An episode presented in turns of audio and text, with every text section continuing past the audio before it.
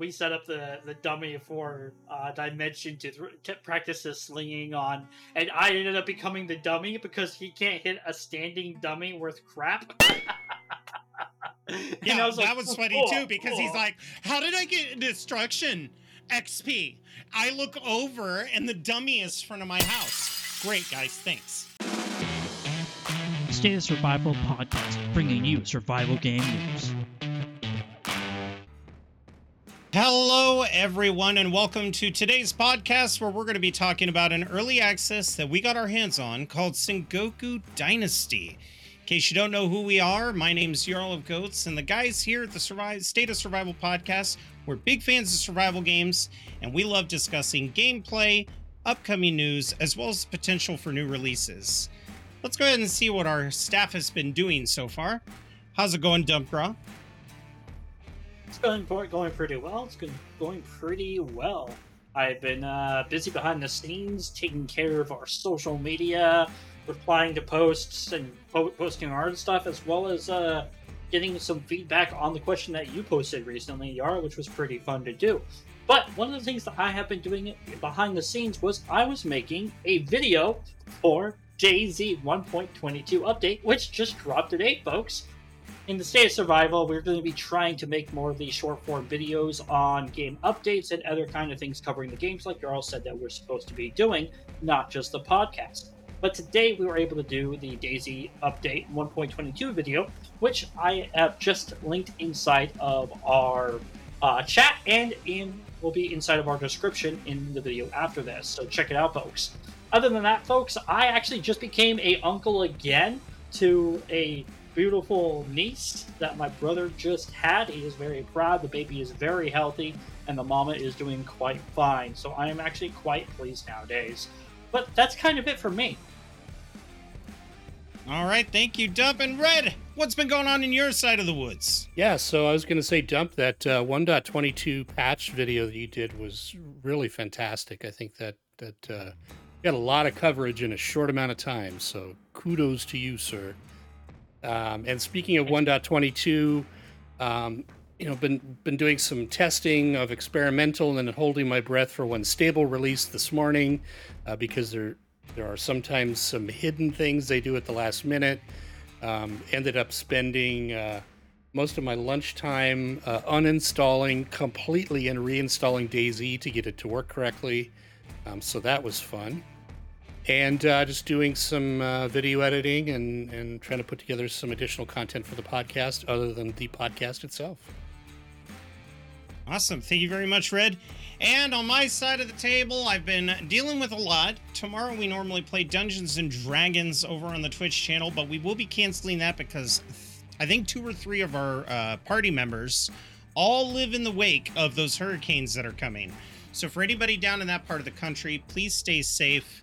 I know with the hurricanes in California and the hurricanes in the southeast, it's been a rough one. After that, we're going to be doing our early access uh, re- or the early release of Starfield. So we're going to be playing that for uh, the foreseeable future, as well as on Saturday, Fallout Aurora, which is the 2D20 tabletop RPG by Modiphius. But today, I am excited to start talking about a game that wasn't really on my radar, but since I am a fan of the Dynasty games, I wanted to get into it and see what kind of release information there was. But we're going to be talking about Sengoku Dynasty. For those of you who are familiar with Medieval Dynasty, uh, and the reason why I'm not comparing it to the earlier titles is it's almost a clone of that. I definitely recommend you check it out if that's a gameplay that you love. I think they're sticking true to a design that works for them, unlike the Wild West Dynasty early access they released. However, it's still a little rough around the edges being an early alpha. It is the second alpha release since Medieval Dynasty, and it is nice to see that it's been in a better state. But it was released on August 10th, and so far it hasn't let us down for what it is. But more af- about that after our hot takes. So, Dump, last week we got to play on our server with Life is Feudal, which uh, the first time we played, we had an interesting issue with the animals not working, but I genuinely had a blast with our Life is Feudal playthrough. How about you? Oh, yeah, I definitely had a blast. This is the kind of game. Actually, this is one of the games that I could literally pick up and play with anybody and still enjoy myself. Not because I fanboy over it so hard, because how much fun it is to play with other people. I've played this game by myself plenty of times, and you know what? It's just boring. It's a fun game, don't get me wrong, but again, without someone to play it with, a lot of its uh, desire or appeal uh, quickly fades away. Oh, I agree. I think one of the nuances of this game and the reason why I like it a lot is you can't be an expert at everything. You have a finite number of skill points, and it really requires a community. You actually have to have farmers, you have to have blacksmiths, you have to have warriors, you have to have people who work in herbalism, and kind of a mix of all of them, depending on how small your community is. Um, there's so many artisanal skills too, which I actually appreciate because a lot of times in survival games, those artisanal skills kind of get left behind. Oh yeah, definitely. That's one of the cool things about Life is Feudal is that you can't be good at everything, and there are two reasons why that is. One is because of the skill points, like you point out, but the other point is because of the grind to gain those skill points. And that's mm-hmm. kind of what I love is that two layered system. Because even if you can have all of the points to gain every single one of those skills in that screenshot we're showing, uh, which you know is the artisan, blacksmithing, forging, leather making, woodworking. There's so many there. Like, I think there's like 26 in there. Um, it's the grind that really halts you because to get, go all the way up to I think a level 90 in one skill takes the effort of like I think it's like well over uh, 12 hours of straight grinding, and that's if you're getting the maximum food buff. So even if you have a, the max skill points, which is 3,000 to level up every skill, if you leave it on the normal level up speed, there's no way you're going to be able to do that. So that's why it's so much fun to play with friends because it really does do that, right, y'all? It really fosters that community, and I it, it really. That. It really does. And the one thing I will say about it that I appreciate about it is let's say blacksmithing. That's one of the things that people can relate to when it comes to medieval technology. If you want to be able to make plate mail and all of those arms and armaments, then you're going to have to invest a lot of time into that skill. And although, like Dump said, if you're trying to sit there and do it in one sitting, 12 hours straight, it can be quite the grind let alone the fact that you need people to bring you resources in order to make your stuff. However, the one thing I like about it is once you hit that expert level, you become an incredibly valuable member of the community, and it really gives you a sense of worth that you made it that far. That goes for uh, you know the pottery, that goes for farming, that goes for any uh, even hunting. Some of the things that you can make by gathering skin, furs, and other materials to be able to make food, cook elaborate meals so that your buffs are stronger than the basic meat over a fire. It really does give every person on your team their own place.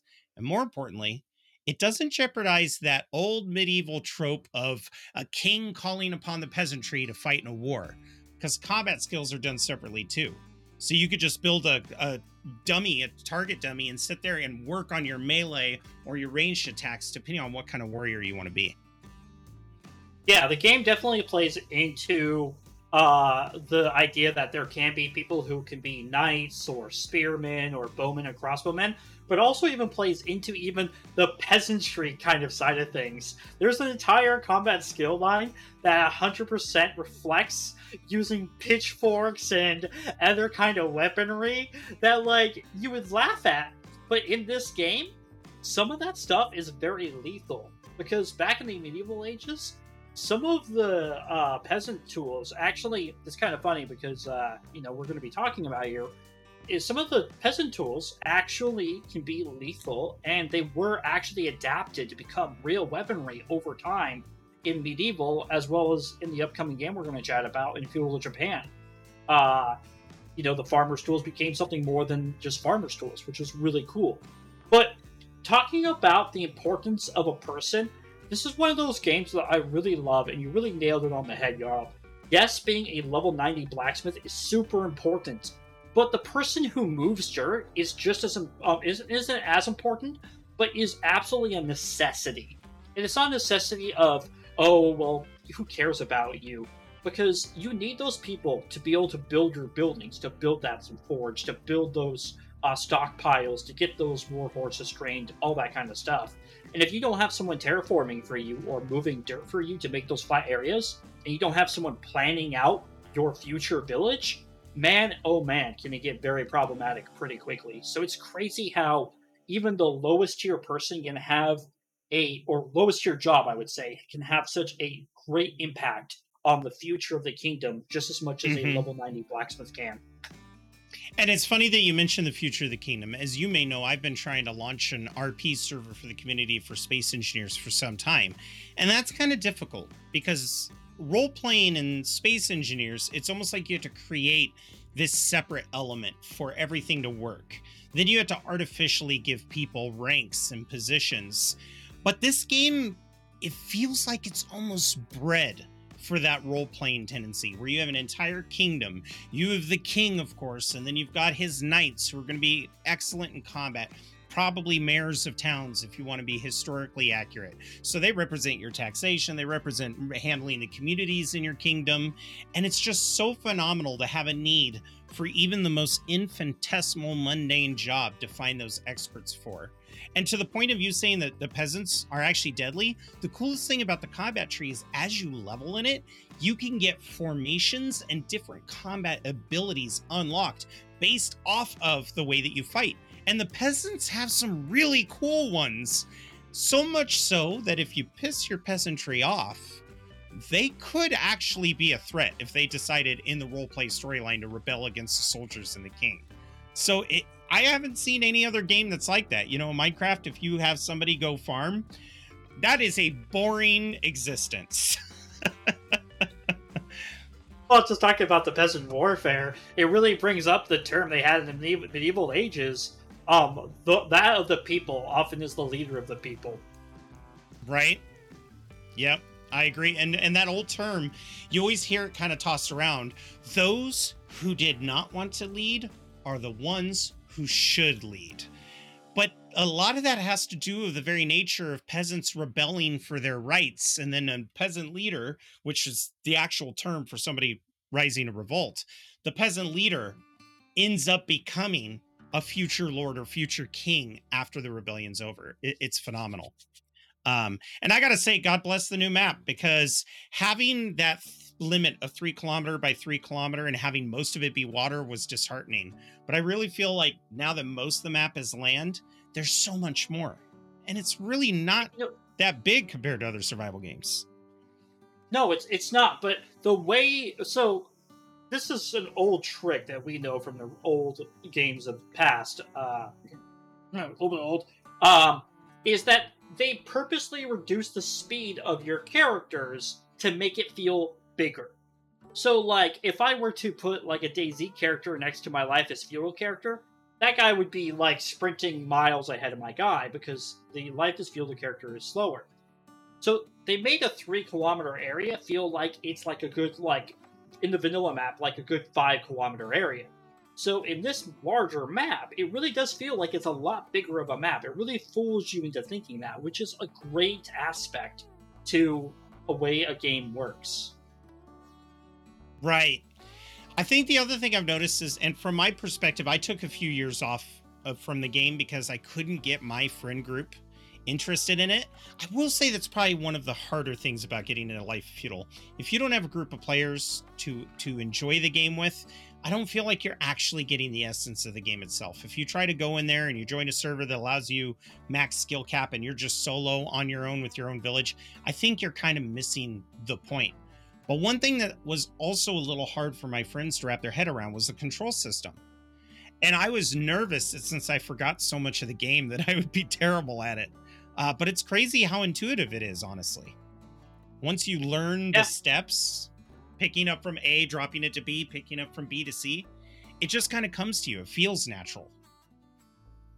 It has a lot of layers, but the layers are easily navigated because the way they set up the layers to be navigated was a drop down menu kind of system, which may be a little bit game breaking at times or immersion, immersion breaking, I would say. Uh, but honestly, it's like you said, intuitive. It makes the game feel fun because you're not struggling to figure out do I push uh, Alt and right click and then left click at the same Mhm. time.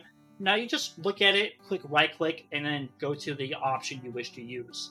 Um, again, I know it could be immersion immersion breaking, but I think if it was any more complicated, it would take all of the beauty of the game and just ruin it. right it kind of feels like they they uh and i know the mmo is a touchy subject but it even feels like from the first Life is Feudal, it was kind of designed with an mmo's interface with the drop menus versus a beautiful interface and the more i thought about it if it was made to look good if it was made with different windows different pop-ups it would be too much i think that would actually be more immersion breaking Yeah, definitely. And you know, I, I can actually speak about the MMO thing real quick. Life is Feudal, folks, don't uh, get it wrong, was made from the ground up to be the test bed for the MMO of Life is Feudal. Life is Feudal itself was always meant to become a full fledged MMO. However, when it became an MMO, the publishing company and the people who developed Life is Feudal had unfortunately some legal issues as well as they got a little bit tomfoolery, but we're not going to get into that. But what happened is the MMO actually did try to make the UI better. And honestly, if you ever look up the UI yarn of the MMO and everything else, it's far, far more complicated. And honestly, if you're not willing to do it, you won't. You just don't have the patience for this. But it is important to note, that, folks, that this entire time we've been talking, we've been talking about Life is Feudal your own, not the MMO at all. We're Mhm. not playing the MMO. This is the standalone game. You can still buy it on Steam. This has nothing to do with uh, long tail games, I believe. and it's a, it's a fantastic standalone if you can get at least a group of four to play with um i think that you'll be enjoying it so much with that being said uh before we go to our hot takes what's a funny moment from our times playing it that you want to plug? I think it that was you me- can plug. Oh, there, there were some after hours. oh yes. There were some after hours conversations that we'll just keep to ourselves. Uh, but I think one of the funniest moments was uh, when uh, we set up the, the dummy for uh, Dimension to, th- to practice his slinging on, and I ended up becoming the dummy because he can't hit a standing dummy worth crap. And Yeah, I was like, that was funny "Oh, too because he's oh." like, "How did I get destruction XP? I look over and the dummy is in front of my house. Great, guys, thanks." oh yeah it- there was a lot of a lot of good humor in there uh and it was it was actually a lot of fun because we all started to connect the dots and everything else. And i think a lot of the humor honestly folks was subtle humor. Little cracks here little jabs there. Just kind of like what you would do if you were sitting around playing poker or going bowling with someone or whatever else. That's how it felt with me I think my my favorite funny part from those streams was how we were gradually trying to frustrate Dimension, and it wasn't intentional at first, but you could tell that we were really just shooting the piss out of him as we went on because we were like, "Hey, okay, now now you need to do this. We need this made." So he'd start working and constructing, and then we're like, "Where's our meat? We're hungry." And then he'd be like, "Okay, well then I'll go get meat." You were gone too long, so now we had to do this. What the heck? And we just kept on adding more tasks to Dimension, and then at the end hazing him when his levels weren't high enough, even though it wasn't his fault. Oh, I, I know, I know, I know another funny moment. It's it's it's like a do- double layered one. So when I first was teaching Dimension how to do terraforming, he started to create this like snake path of flattened Earth, and I'm all like, "What are you doing, bro? Just flatten the square area. Just just just, just fix it." And he was like, "You're yelling at me. I don't want to do this anymore." So fast forward to our last session, and we're trying to get his construction skill up and paving the the the ground is a great way and he was all like i don't know i don't want to mess it up you're gonna yell at me again yeah, and then we just yelled at him for other stuff that wasn't even his fault. oh Uh. Well, thank you so much for that. That's been a blast. I cannot wait to play again. I really do enjoy playing that game with you. But uh, let's get over to our hot takes. What say you? My hot take is a little more upfront about all the releases that have been coming out this summer. Um, I, ha- I had to write a long paragraph just so that I could get my thoughts in line without sounding too preachy. We have a lot of titles coming out this year. Uh, I mean, even Elden Ring released earlier this year. And uh, one of the titles that came out that kind of took the world by storm was Baldur's Gate 3. And of course, when Baldur's Gate 3 came out, the devs came out saying how it's impossible to expect other companies, et cetera, et cetera. The one thing that it's done is it's created a polarity in the fan base where fans are now attacking each other. They're now uh, propping games way in the overhype area, and they're also pooping on games that they haven't even seen anything about or haven't even played. And the one thing that I gotta say about this whole mentality is we should embrace the fact that we're getting a lot of releases this year. That is an exciting thing. It feels like the last four years we've kind of hit a drought. So just remember, folks, it's okay to not like something. It's okay to love something. Not everybody is going to like or love the other thing. But instead of wasting your efforts going around and yucking other people's yums for a title that you're probably not even going to play, instead find people in communities that like the same games as you because I guarantee you that's other alternatives.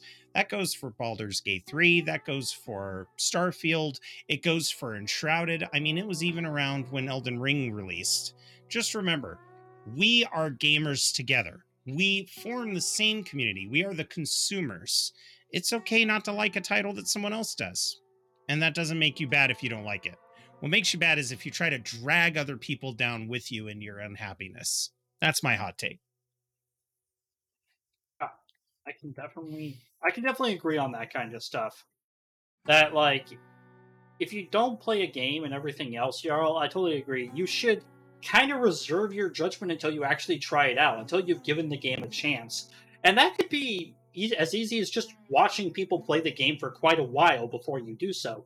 But doing it out the gate or before the game even releases, it seems like you're casting the stone before you see the enemy. Maybe it doesn't Right. really exist. Yeah, I mean, Uh, like, uh, I've had a lot of friends who loved Elden Ring. Oh, we got a comment. Oh yeah, Oh, the stream says Baldur's Gate. Never heard of it. uh huh, uh huh, uh huh. yeah, yeah, surely. This is a gentleman. Never. I'm gonna throw him under the bus here because I I know I know this guy always streams, huh? Me and him are friends. Yeah, yeah. He called in sick to work. Yeah, don't know Baldur's Gate my butt. You know what though? I gotta say, as a manager, I, I manage a pizza place, and I always identified who the gamers were and who the movie folks were. And I always approached them and said, "Do you need a day off for the release of the movie? Do you need a day off for the release of the game? I know when it's coming out. I'd rather schedule you off instead of you calling out sick. I don't blame you at all for that. I just think that corporations need to learn that. But Uh, I had to do that. I'm sorry. I love you always, streams. uh, by the way, the unsubscribe to Dump Graw's YouTube is always an option. No. oh man. Okay. So getting over to my hot take. So as you all well know, we in the podcast are always trying to improve ourselves and to make things better. However, one of the many things that we have noticed going over our analytics and pouring over all the other kind of data we do have is that it seems like a lot of our listeners are really into DayZ. And while we really appreciate that and we're really happy to have you folks here, we want to know what would it take for you guys to be interested in other games? What kind of things would pique your interest or what kind of topics would you like to hear about? Because overall, we are a survival game podcast and we are trying to uh, help and grow by talking about these other kind of games and really dive into them. While we still love and enjoy DayZ, we know there are many elements of DayZ that exist out there in many other kinds of games. So, folks, go ahead and comment down below in our, our description in our video and let us know what do you think we could change in our podcasts or the way we do our videos to make it so maybe you, as a DayZ lover and a viewer, would be more willing and wanting to watch some of the other productions that we're willing to talk about. That's kind of what I got. Absolutely. Thank you, Dump. Short, sweet, to the point, and I like it. And if you do love DayZ, one way you could help us is tell us why you love it. Because that's one of the best ways to branch off to other survival games is finding other survival games that share a lot of similar traits and behaviors. But without further ado, let's talk about Sengoku Dynasty, which is more my style of game. At its core, Sengoku Dynasty is a multi genre game, combining an open world RPG feel to survival elements to even city management. And it's been done before with Medieval Dynasty, as well as the Wild West Dynasty Alpha that's out. Set in feudal Japan, the game offers a unique world for solo play, co op play with your friends, as well as offering the third person camera right off the bat that honestly the devs of the Dynasty genre tend to implement last, uh, which gives you a lot of variety, including two different third person view models. But let's talk about how it stands as a survival game dump. And I'm sure the one thing that you'll notice is that you've got these survival metrics. You know, you have to sleep, uh, and you know you have to eat. Uh, but the one thing that seems to be missing is the ability to drink water. But at its core, it does make a really decent survival alpha. Um, I know that in the early access, not all of the implements have been added to Sengoku Dynasty, but how do you feel about its future as a survival game in its current state? I think it has to take a hard turn to become more survival ish than it is now. Right now, it is easy mode survival. I don't think I even really paid attention to my hunger other than realizing my stamina didn't refresh very fast. Like, Mhm. I think the only time I ever cared about my health was when there was a boar, and it was literally when a boar killed me. Um, which that was kind of funny having so many boars attack us. But honestly, that was nuts. it was nuts. Honestly, though, uh, as much as I like Medieval Dynasty, and I would call Medieval Dynasty a survival game, Sengoku Dynasty, in its launch, is not a survival game with basic needs. Thirst, water, hunger, foods, um, even sleep. Like, I think the only reason we slept was just to make it daytime. So, Right. I think it has promise, but I think right now, it's not. That's actually a really good point that you bring up because I think what really kind of threw that off balance for me was the co op. Um, illnesses. Medieval Dynasty did not focus on disease. I mean, they had a poison meter for eating improperly prepared food, as well as rotten food. They had an alcohol meter if you get drunk to kind of represent illness. Uh, but you don't, in either game, really catch colds or disease. Um, I noticed that some of the foods in Sengoku Dynasty you can eat raw with no negative effect. I think that it's gone a long ways to go, but my only concern is that maybe if you look at Medieval Dynasty, I don't think they're going to go far enough. If Medieval Dynasty had fatigue from not sleeping and had diseases or colds that you can get, I really think it would ramp that need for sleep, food, and water up a lot. Yeah, definitely. And you know, there's a lot of cool merits to a survival game. I actually did a video about the 10 things that make a survival game. Food, hunger, and sleep are not essential for a survival game to be a survival game. There can be other elements, like you're also talked about environmental threats. You're also talk, uh, we've talked about so many other kinds of things. You know, open world, crafting, building, and Sengoku has a lot of them. But a basic necessity system does need to be in place. And while this is a very early release of the game, and I guarantee you, illness, like you're saying, Jarl, if they do start implementing that, or even just doing that poison system that you talked about, I think will be quite more beneficial to the game in the future. Yeah, and, and drinking water. Oh, One thing I was going to say, I don't know if you guys noticed, um, but you don't actually die in Sengoku Dynasty. It says you are gravely injured or badly injured and you need to rest. And then you're sent back to the equivalent of the coast. But you still have all your gear. Your your health is lowered but comes back up. But again, you don't actually die. That is a very good point, and I was thinking about it this weekend. What would I change to make it more of a ramification if you died? I know your equipment degrades, Uh, in fact, I died with uh, after you guys had logged off. I had gotten a metal spear, which I'll talk about later, and I died, and its quality went down when I died, and that sucked because I didn't have a way to make iron equipment. But if I did, that would have been no big deal. I have one solution to the co-op game world that could fix that. If you die, you should be required to lay in your bed for a certain amount of time, like a resurrection timer. And if everybody's dead, then it just progresses to the next day and everybody's awake. So you lose a whole day of work. I think if they did something like that, they could make it more beneficial. Or heck, even nerfing your dynasty score for dying, or even the experience that you've gathered up that you're pumping into skills.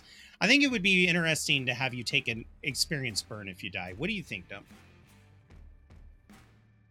I don't know. I think waiting in bed on a co-op might be actually more problematic than actually just dying.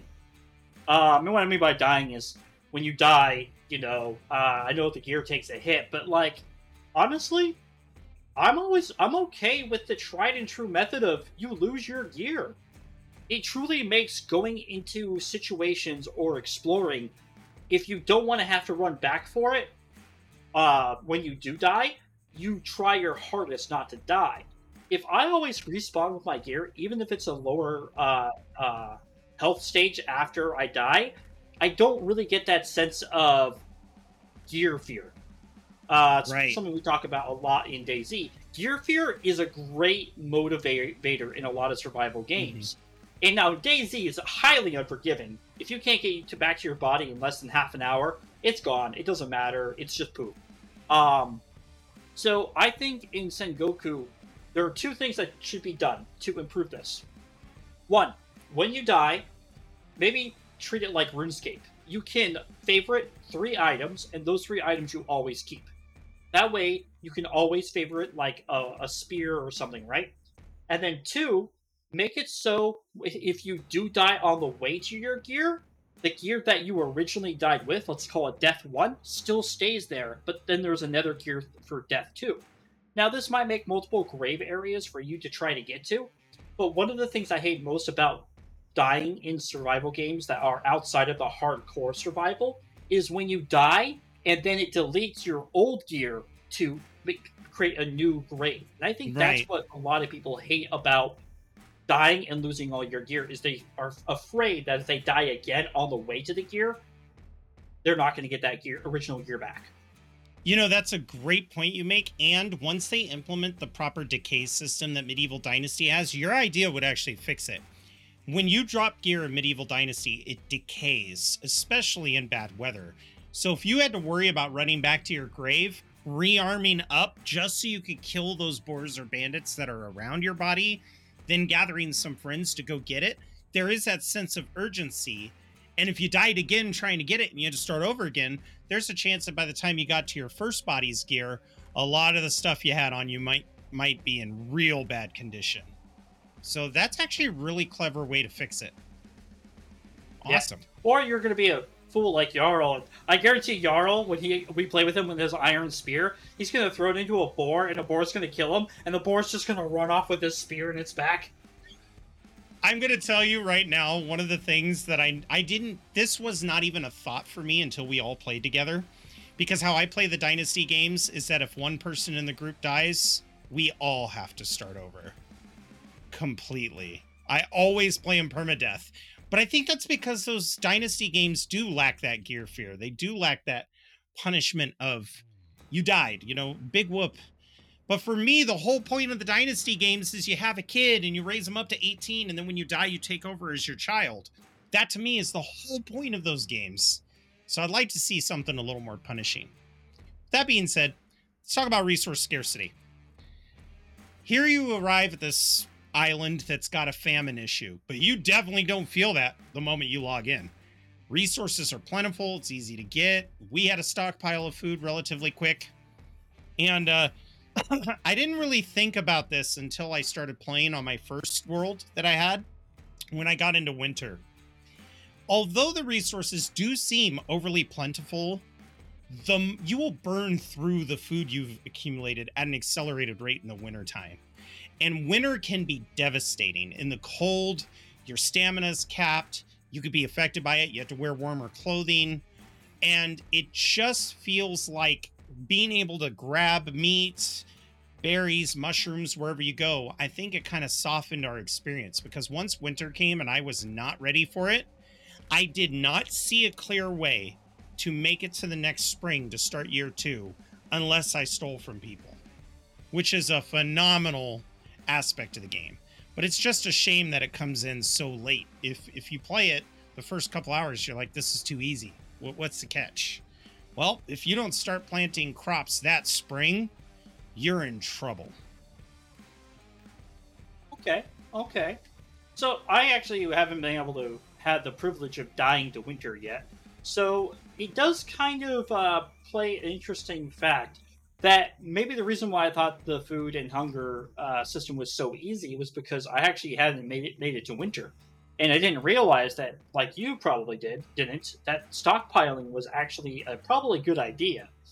But this is an interesting fact to think about because it really puts a presence on seasons in this game, just like I believe in Medieval Mhm. Dynasty, um, where you don't think about the resource scarcity because it's so plentiful, but if you don't take advantage of that plentiful bounty, you're going to be screwed like Yara was during winter. And that's an interesting fact overall that I actually think kind of changes my opinion on this a little bit more to it might be a little bit more of a survival game than I actually originally said a little bit earlier. So that's kind of cool to hear about. Yeah, and it's it's a little different too because when you get a community built, in order to have like really good armor, metal weapons, and stuff, because once you progress through the prologue, the banditry skyrockets. Um, now I haven't made it to that point. I just watched a YouTube video where several people made it past that prologue, and then it shows you this really cool flyby camera shot. But the problem is, is your community members eat food, and they need wa- water. They need water, and if they're not happy in the village, they leave. But the thing that sucks about that is they build up skill points the more they work for you. And in the later part of the game where you're needing iron bars and you're needing to pay taxes and you're needing to to go buy stuff, it's very important to have that final product made and you can't possibly do it on your own. You need the community, your little NPC village to make that work. Well, in the wintertime, half my village left. They got mad and left and I was left in the spring with unskilled workers who couldn't plant more than just the basic crops. It was so frustrating. So it's Oh, one of those weird titles where you have to plan so far ahead lest you get screwed in the end. Definitely. Sounds like it. I did also notice that in the summertime, I got like little heat indicators, like maybe the day was really hot, and in the cold, I got cold indicators, and it seemed like my stamina couldn't refill for beans. So when it came to fighting boars or bandits, I was very underprepared. Uh, but maybe there could be a better way. Like in Medieval Dynasty, they explain it to you through quests. In the Alpha of Sengoku, there's not a whole lot going on in that aspect. Uh, but maybe there would have been a better way to to portray that. Which brings me to my next thing, the thing I love about it. Although it might not be the hardest survival, the lore in these games are very good. And that brings us to the Peasant Kingdom. Uh, in the story, you and your friend Aiko are shipwrecked on the beach. Um, you have nothing to your name, and you decide to go to the nearest village for help. And the first thing you say is, "Oh, is is this the peasant kingdom?" And their entire village is burned, and they don't trust you because you're a refugee. So before you can even start recruiting skilled people in your village, you have to go do stuff for people to kind of build up that dynasty rep so that they'll join your village. Yeah, definitely. It's actually kind of cool because they, um, when you first get to the the beach, you meet Aiko, meet, um, and you end up threatening her. Is she meat? I was not prepared. we were talking about the bounty of food, and we couldn't eat for the first couple days, so we were looking at her like a potential meal. It was dark. Is she meat? Um, gameplay wise, but uh, it, you help her out. You make a campfire for her. You make a shelter. You she forcefully gives you fish, cooked fish, uh, which hey, she does have meat on her. Uh, so we weren't wrong. Um, but uh, the guy that is in that picture uh, looks like he's standing next to uh, Burn Village Kushichi. and is your first Kushichi. That guy. Um, and uh, he actually even mentions he saw you helping her, which actually brings me to an interesting question. I want to know uh, in the comments below uh, has anybody ever not helped her, and does the dialogue change? Hmm, that's interesting. Tachiki uh, mentions he saw you helping her, and he um had a bad opinion of you until he saw you helping her, and then it changed.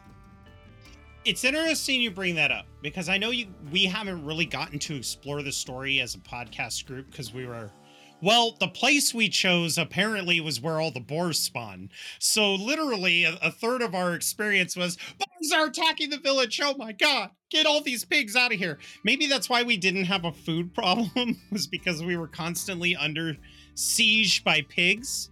Uh, but the idea is that famine has spread throughout. You have a very short amount of time to get yourself prepared for winter. And the best way to do that is to immediately dive in the quests and start helping people. And that brings me to one of my favorite quests in the very beginning.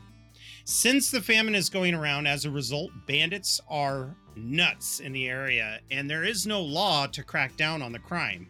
So the people are kind of left to fend for themselves, which immediately makes everybody a little distrustful of new faces. They portray that well because we found a, a guy in a watchtower that said bandit. And and you, Red, and I were like, let's kill that guy. Let's get him. And we grabbed our wooden spears and ran up there. But then once we talked to him, we realized he wasn't a bandit. He was actually a Ronin. Had a really cool storyline. But I like the idea that it's like enemy, just just hostile enemy until you break bread with them and then realize they're not. There's a quest in the game when you're trying to help Toshichi. Um, and actually, let's go back one second. That is one of the coolest features of the game that they're all labeled as bandits until you talk to them. But I want to talk about something that really grinds my gears with this game.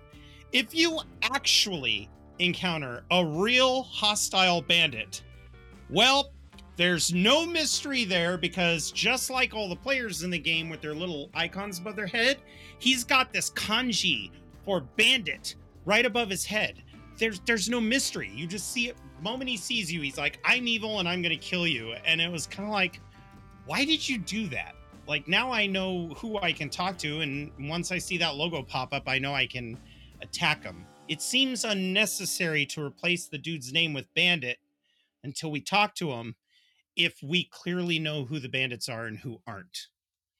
What do, what do you think about that? Oh, there might be more to that mechanic than I think on the surface level we're seeing. Because, like, in real life, if you come up to somebody and they have murderous intent, you kind of know all, all right away. Like, I'm not talking about psychopath level where they, like, try to deceive you. I'm talking about, like, they really want what you have. They want your wallet or your gear or whatever, right? You instantly know you're in danger. I'm in danger! Mhm. But they know, you know it. So I can see as you approach these people, um, hopefully you are approaching them, that they do turn into that. And your guy is more of a, instead of a, oh, this might be a stranger, it's a, oh crap, he wants to hurt me. This kind of situation. And that situation might end up playing out differently if they set up it right. Because if they change the distance in which that triggers for you, you might actually be like within fi- um, 10 feet of him and then realize that you literally just walked into an entire bandit camp and now you're kind of effed. so I can see maybe they're kind of ironing out kinks, but I think overall, the idea of everyone being called bandit or whatever until you actually approach them could actually be kind of a fun thing and make you way more hesitant to walk up to them in the first place. Right, and that's what I'm behind, right? I want that. In fact, when the bandit sees you, he makes a noise like and pulls out a weapon and takes a stance and comes at you. There is no mystery. But the problem that Dimension and I had is we walked into an ambush. And the only reason why we knew where they were in this huge forest of bamboo and bushes is because we could see the stupid bandit icon running through the bushes. Whereas in Medieval Dynasty, if you're being shot at by bandits, sometimes you got to hide behind a rock and poke your head out and go, where the hell are they? And get visual confirmation. But with that stupid bandit sign above his head, there was no mystery whatsoever. None.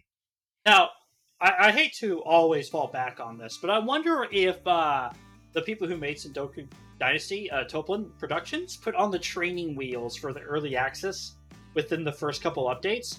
Because let's face it, folks, how many times have we played video games and early access and died to something that we didn't understand and then we got all upset about it or blamed bugs or called it a glitch? Reality, it's not. I mean, it still happens to this day in DayZ. People get shot Mhm. from like 100 yards away through a door and they claim it's cheating. Um, so I can see them putting easy mode on for the first couple of updates and then like taking it away. I just wish there was an option to where you could disable that. You know, the the the icon or uh, over the enemies. And if you're gonna sit there and put a bandit icon to make the game easier, could you do that for the ninja boars that don't make any noise currently? Because the only time those boars snort is after they've stabbed you with their tusk. And I was walking and somebody's like, You're all you have a boar on you. And I turn around and there were two chasing me and I had no idea. None. So I, I totally agree with you on that. So uh, Toplin Production Games, I will totally voice the "I'm in danger" for the character to say whenever he's about to get attacked by a boar. Now, for those of you who would like a copy of Sengoku Dynasty or Medieval Dynasty yourself, remember it's Toplitz, not Toplin. That's something totally different. Although the Toplin Institute is a great YouTube channel. Thanks for your input, Dump. Really appreciate it.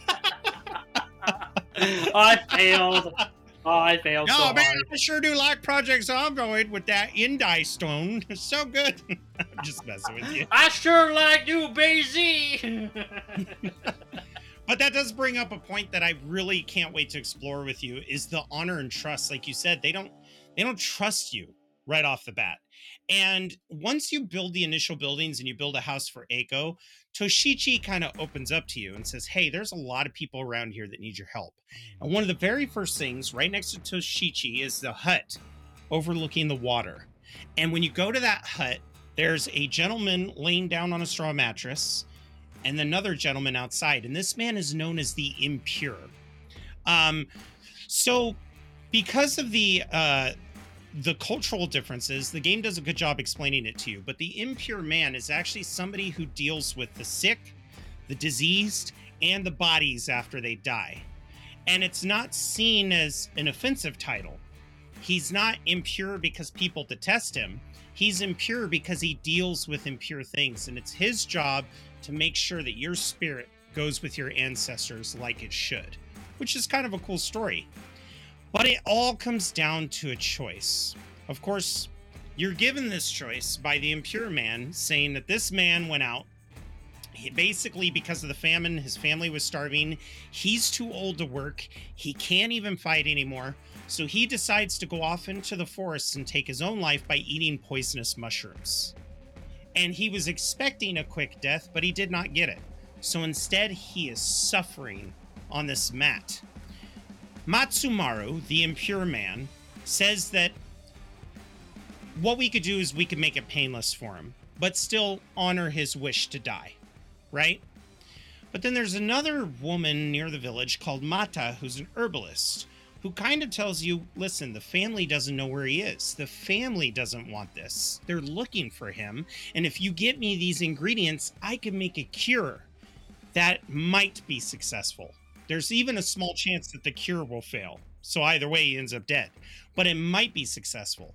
But when you really weigh it, you have to consider what is the culture here? It's about honor and trust. And the way I interpreted it is that he chose to die. He, this is what he wanted to benefit his family. So, do we save him or do we honor his wishes? What would you have done in that situation?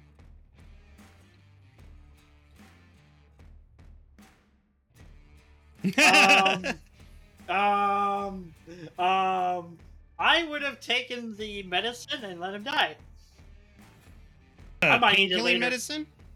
Oh, you would have taken the medicine. You're like, I didn't eat no poisonous mushrooms, but I'm gonna drink this. You just wait one sec. What I do like about the Ah. game is uh, if you are able to cure him with the antidote, his family is thankful. He is kind of bummed about it, but he does go back to his family filled with shame. But the community appreciates it because he didn't have to die, right? But there's still that small chance that he'll die. That's kind of like the bad one, where you tried to save him. Uh oh. One question Is he Mhm. meat? He is, yes. Poisoned meat. And you don't even have to worry about poison in this game, so have at. No, no but it's, it's kind of cool. medicine. right? If you give him the antidote, there is the chance that he'll survive. There's the chance that he'll still die, and it will be very painful. In which case, everybody dislikes you. You went against his wishes, you weren't able to help him, and he died a horribly painful death. And then there's the option I chose, which was to ease his suffering so that he could pass. Three paths, and they each have different ramifications on your dynasty rep and how people around the village interact with you. I think that's so cool.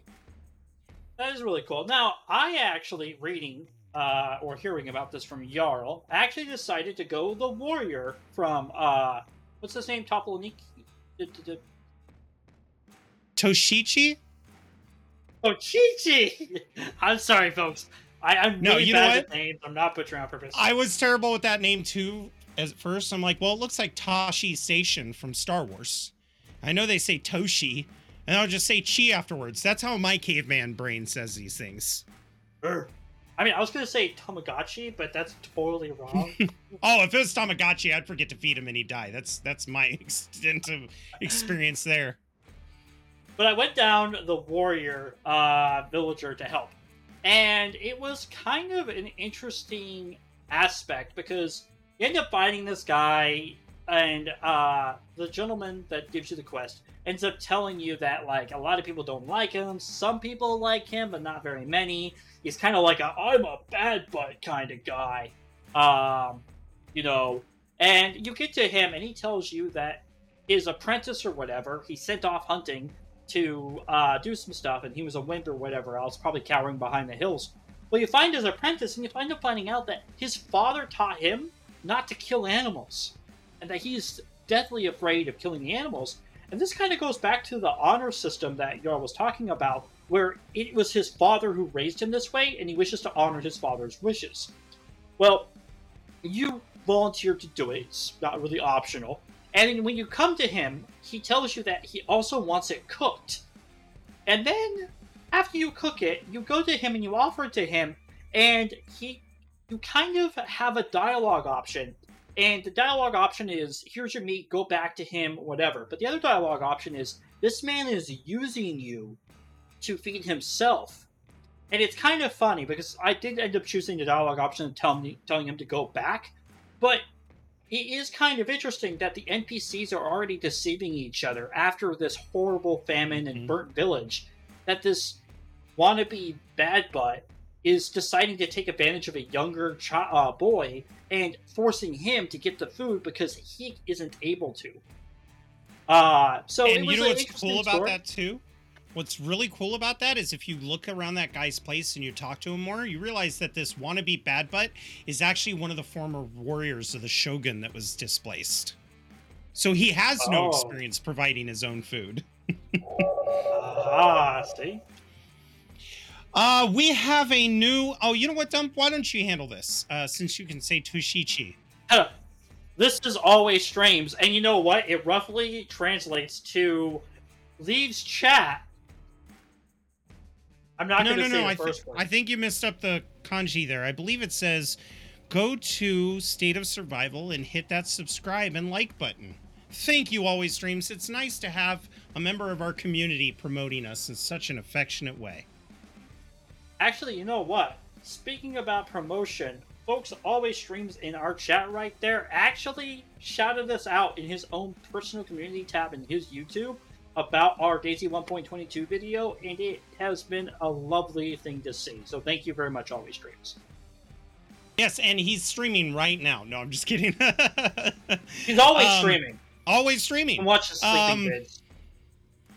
I know we touched up on farming before and the importance of it, but what I've noticed about the boar coming this close to your settlement, that didn't happen in Medieval Dynasty. When you established a settlement, some of those animals would keep their distance. Uh, but it's really made me realize that farming's not going to be as easy. You can't just put a bunch of naked plots next to each other and fill them up with seed. Um, you have to fence everything in. Like, if you don't want those boars attacking you while you're working or your settlers, it really gives you reason to have the fences. Whereas before, they were merely cosmetic. When you're thinking about farming, um, how in depth do you want a farming system? Uh, a farming system should be should have a simplistic surface with a more detailed beneath uh, underground, right? Um, I love systems where it looks easy on the surface, but once you start getting into it, you realize that there's a little bit more complex mechanics in there, like does fertilizing your fields yield higher uh, crop growth or better vegetables? Do um, do you have to move where you plant your vegetables, like cycle your crops?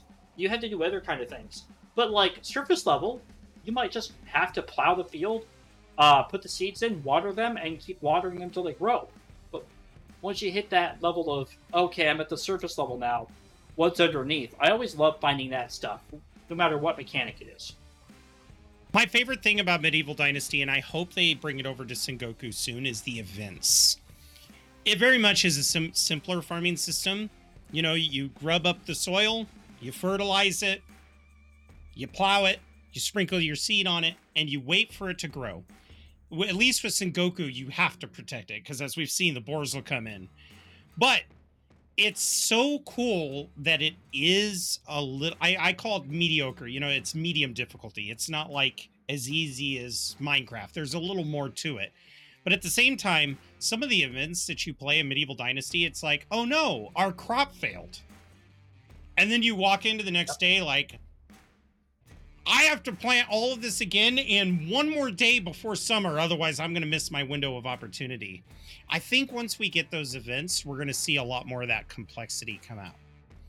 And uh, one thing I hope for with those events, though, is the beauty and art that make up this game. It is really and I'm not talking graphical beauty. I'm talking the aesthetic beauty of it.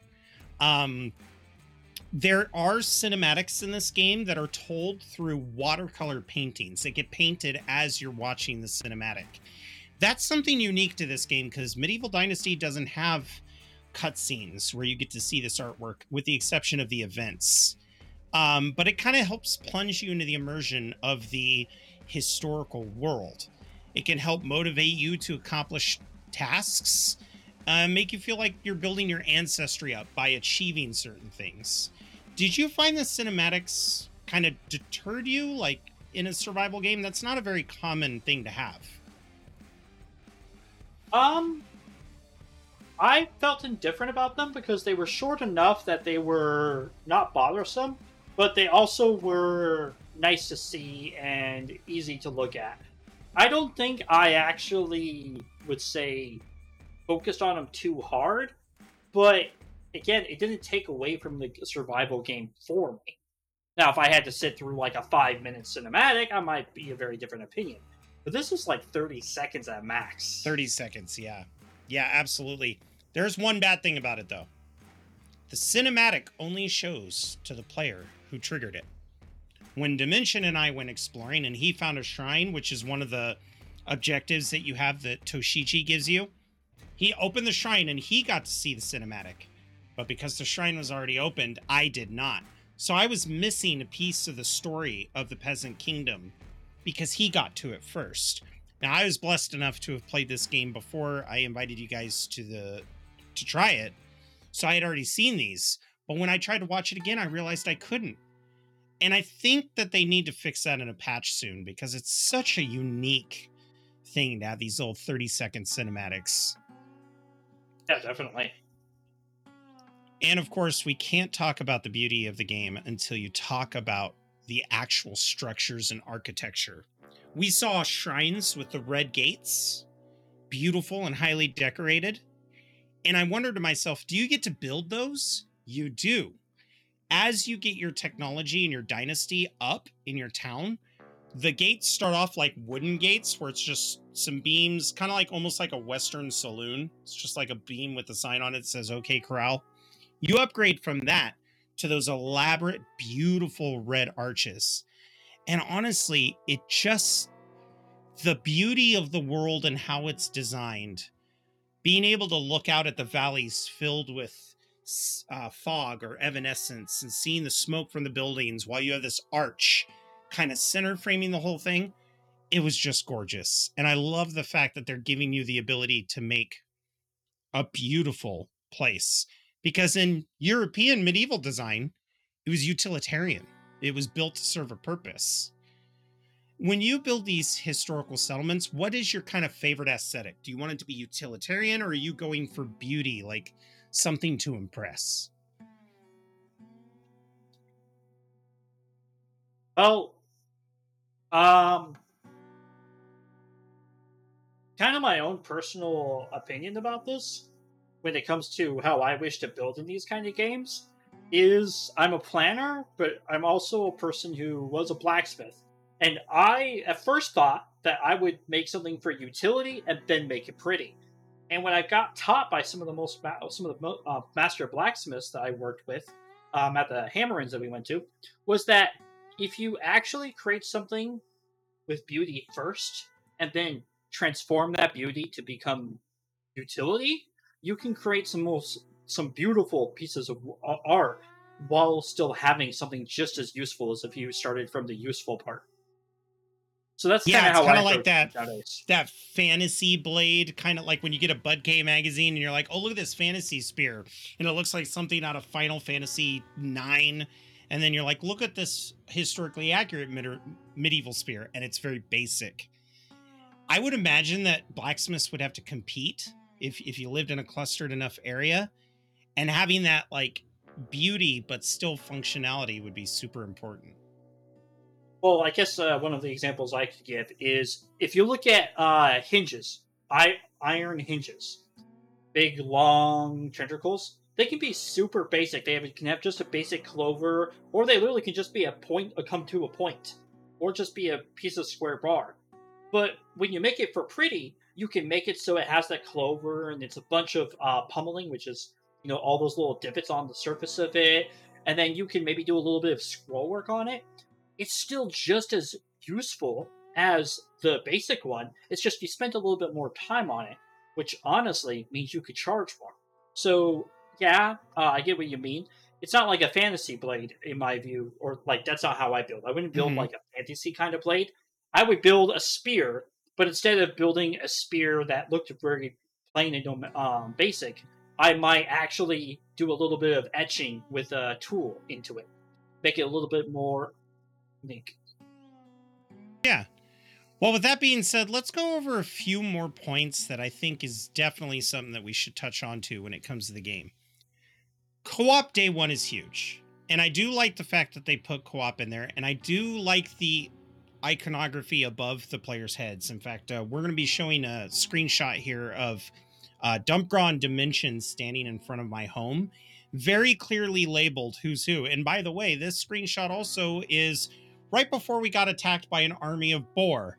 Uh, but they were moving around so fast defending themselves, I couldn't get a good picture of their names. It is really good to have that day one, but my God, getting it to work the first time was really rough. So that's something I hope they improve on. Um, yeah. And I do like the fact that it seems like you need multiple tools to do jobs, whereas Medieval Dynasty was like the one axe did everything lumber working. So it is cool because we had Red sitting there with the adze and he was turning them into planks while we were bringing logs. I really felt that kind of enhanced that co op need. Uh, but one thing I wanted to talk about that you weren't around for is Dimension and I found a hot springs and they're like, get naked, buy some drinks, buy some sake, and go inside. He went into the hot springs while I was talking to this lady. And when he came out, his skin was red. Your skin changes color depending on the temperature whether it's hot turned or cold. Turned into a devil. He did. He turned into a devil, and I had to put him down. It was it was absolutely mandatory. Um, but it was good running around and being able to see the different weapons and metal spears, and it kind of gave me hope on what we could create. And now it makes me kind of want to go back in there. I think you're going to have fun as a blacksmith. All the little things you can make, super super fun. But with that being said, we did ask the community with Sengoku Dynasty being co op in the alpha release, it brought up an interesting question between us. Do you prefer co op that's introduced in early access, even if it's rough? Or do you prefer co op introduced after the game is refined, uh, when it is more stable, like Medieval Dynasty? And we actually got somebody's perspective on this, uh, which I really appreciated. Uh, of course, it's Dimension, right? And uh, Dimension actually said, personally, he preferred the co op early, mostly because he enjoys survival games with others. So if survival comes out that's solo, he's less likely to play it than if it's co op or multiplayer. And I hear that a lot. Yeah. It's really cool. I mean, you totally agree with them. Uh, co-op can really make you muddle over some of the bugs or some of the other annoyances of an early access game because you're just having so much fun with your friends. I think the only time that early access co-op can be detrimental is if the co-op is so badly, uh, you know, optimized for netcoding that you're lagging all the time and there's huge issues and everything else. We experienced that very little in Sengoku Dynasty, but it was a little bit there over time, which always happens with uh, locally hosted games. Um, but we did get another comment actually on our YouTube, uh, Jarl, uh, from Helkiana, which uh, some people may know her from DayZ and some from her other aspects. She goes, From a developer's perspective, it's best to start with a co op from the very beginning. Making systems work with co op after they have been finished, um, after. Uh, work with co-op after they've been finished, it can lead to a lot of issues down the road if they didn't do so. This is both from a design and code perspective, but it might increase the initial development length by a bit for the game. Yeah, I do agree with that. I mean, look at Medieval Dynasty. They have to make a completely different map just to facilitate co-op because their first map wasn't really designed with co-op in mind. So that that's a really good point. But uh that's all we have on Sengoku so far. We're hoping to have more once the game's fleshed out. I think it's safe to say, my opinion, just loving the Dynasty series, that it's going to be a good game. But I do feel like what I got from it, I will shelve until there's a little more to it. I feel like if I played it any more than I already have, I'm going to hit a dry spell. But uh, let's go ahead and see what Dave has to say about this. Uh, so, Dave, are, are you there? Do you hear us, buddy? Oh, Dave. Hey, how's it going? Uh, we would like to first apologize for not playing a survival game with zombies in it, um, or infected. Um, oh, it looks like you're learning the language. Uh, can you say Toshichi? That's closer than Dump got. Thank you.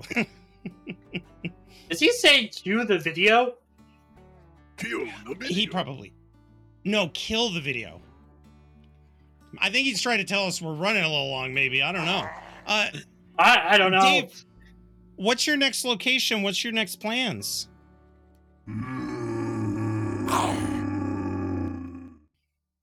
Sounds like he's thrilled to be working with us, Dump.